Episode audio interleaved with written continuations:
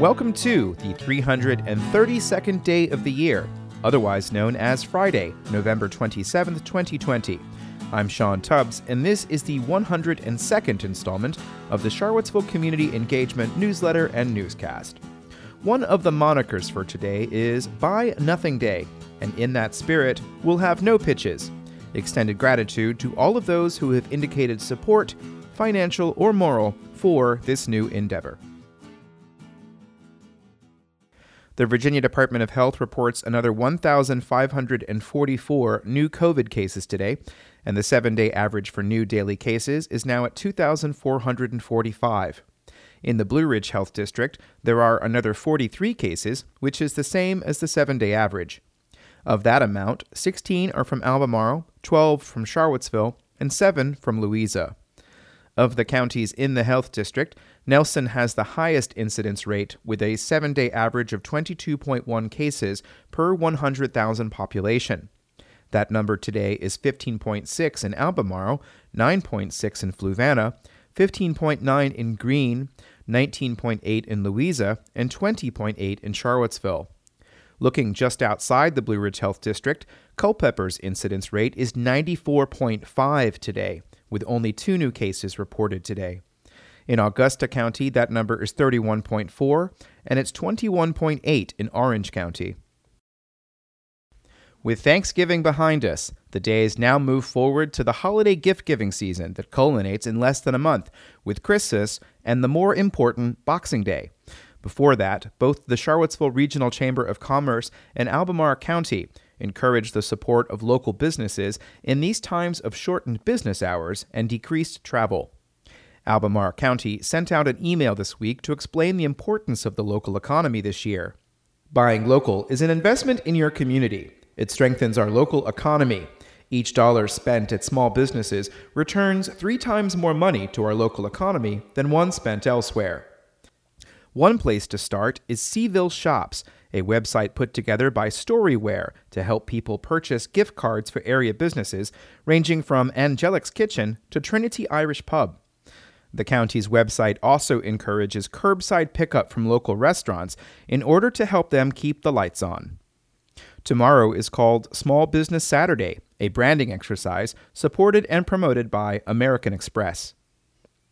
Many nonprofits across Virginia are seeking donation as part of Giving Tuesday on December 1st.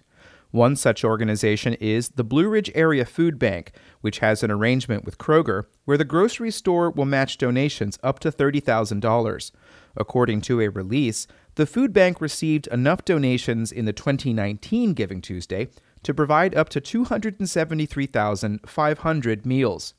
They're hoping to increase that this year to meet a surge in demand due to the pandemic. The organization has more than doubled the amount of food that goes through its distribution network this year. So, as this year comes to an end, we wanted to kick off this holiday season with a special note of thanks from a few folks here at the Food Bank. On Wednesday, the organization released a video where staff thanked the many volunteers who make it all possible. Thank you to all of our amazing volunteers. There's a link to the Blue Ridge Area Food Bank donation site in the newsletter. There are only five more days until the public comment window closes for draft materials produced by the Cville Plans Together initiative in their second community engagement phase. As stated at a steering committee meeting earlier this week, the firm Rhodeside and Harwell has not received nearly as much comment as it did in an earlier public engagement round this spring.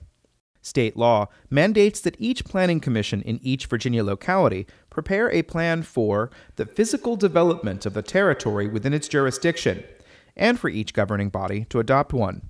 Charlottesville is about to enter the fifth year of review of the plan, last adopted in 2013.